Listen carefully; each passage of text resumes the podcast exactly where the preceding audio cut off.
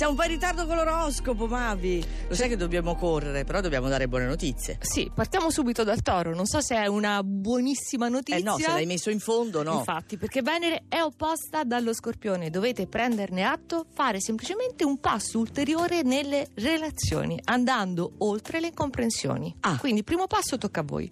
Leone, bisogna affrontare la nuova ondata di quadrature scorpioniche. Oggi c'è anche la luna e scorpione.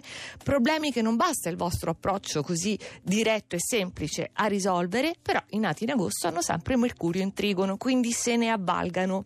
Acquario. Ancora? Sì. La carriera reclama le vostre attenzioni fin dal mattino, dal primissimo mattino. Luna e Venere nel decimo campo rappresentano una fase intensa di sviluppi, ma anche di lotte e movimenti. Siete concentratissimi. Mm. E il Sagittario, che questa settimana avrà la Luna nel segno, anche se per poco congiunta eh, ancora a Mercurio, quindi progressi importanti per la professione. Vi state facendo valere per bravura e diplomazia. E l'amore tace. Ah, tace? Ah, pensavo Sembra. la facessi a me la domanda. Eh, infatti, no, no, ma io infatti ti interpello.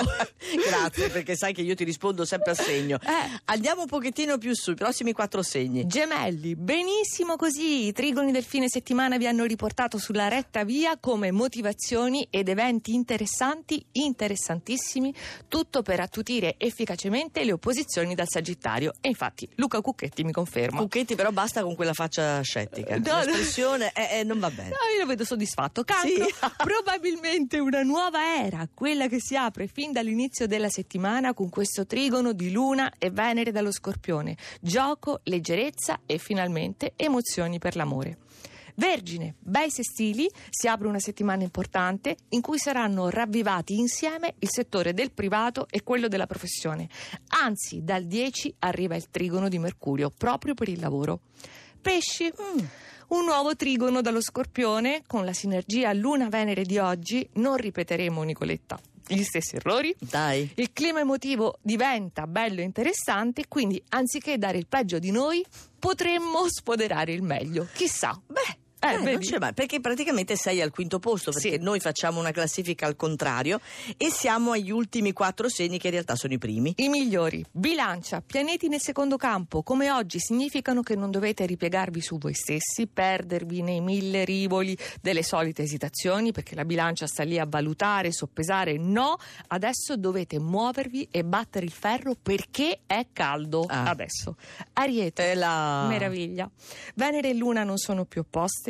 Che ritrovata tranquillità potete aprire la settimana forti di una bellissima sintonia nelle relazioni affettive.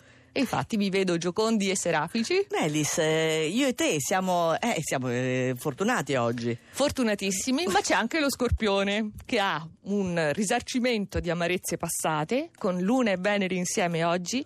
A voi piacciono le atmosfere in penombra, però oggi brillate, irradiate magnetismo Ah, puro, oh. irresistibili. Manca soltanto il eh, Capricorno. Che evoluzione? Come la possiamo definire? Non, non lo so, perché interiore, esistenziale, sentimentale, come gli altri segni di terra, Toro e Vergine siete baciati da Giove. Mm. Ma in questa settimana dire che sarete privilegiati è poco. Allora un invito. Siate altrettanto generosi con chi vi circonda. Perfetto, beh, insomma, eh, Eh. hai ragione, hai ragione a Eh dirlo sì. ai Capricorno.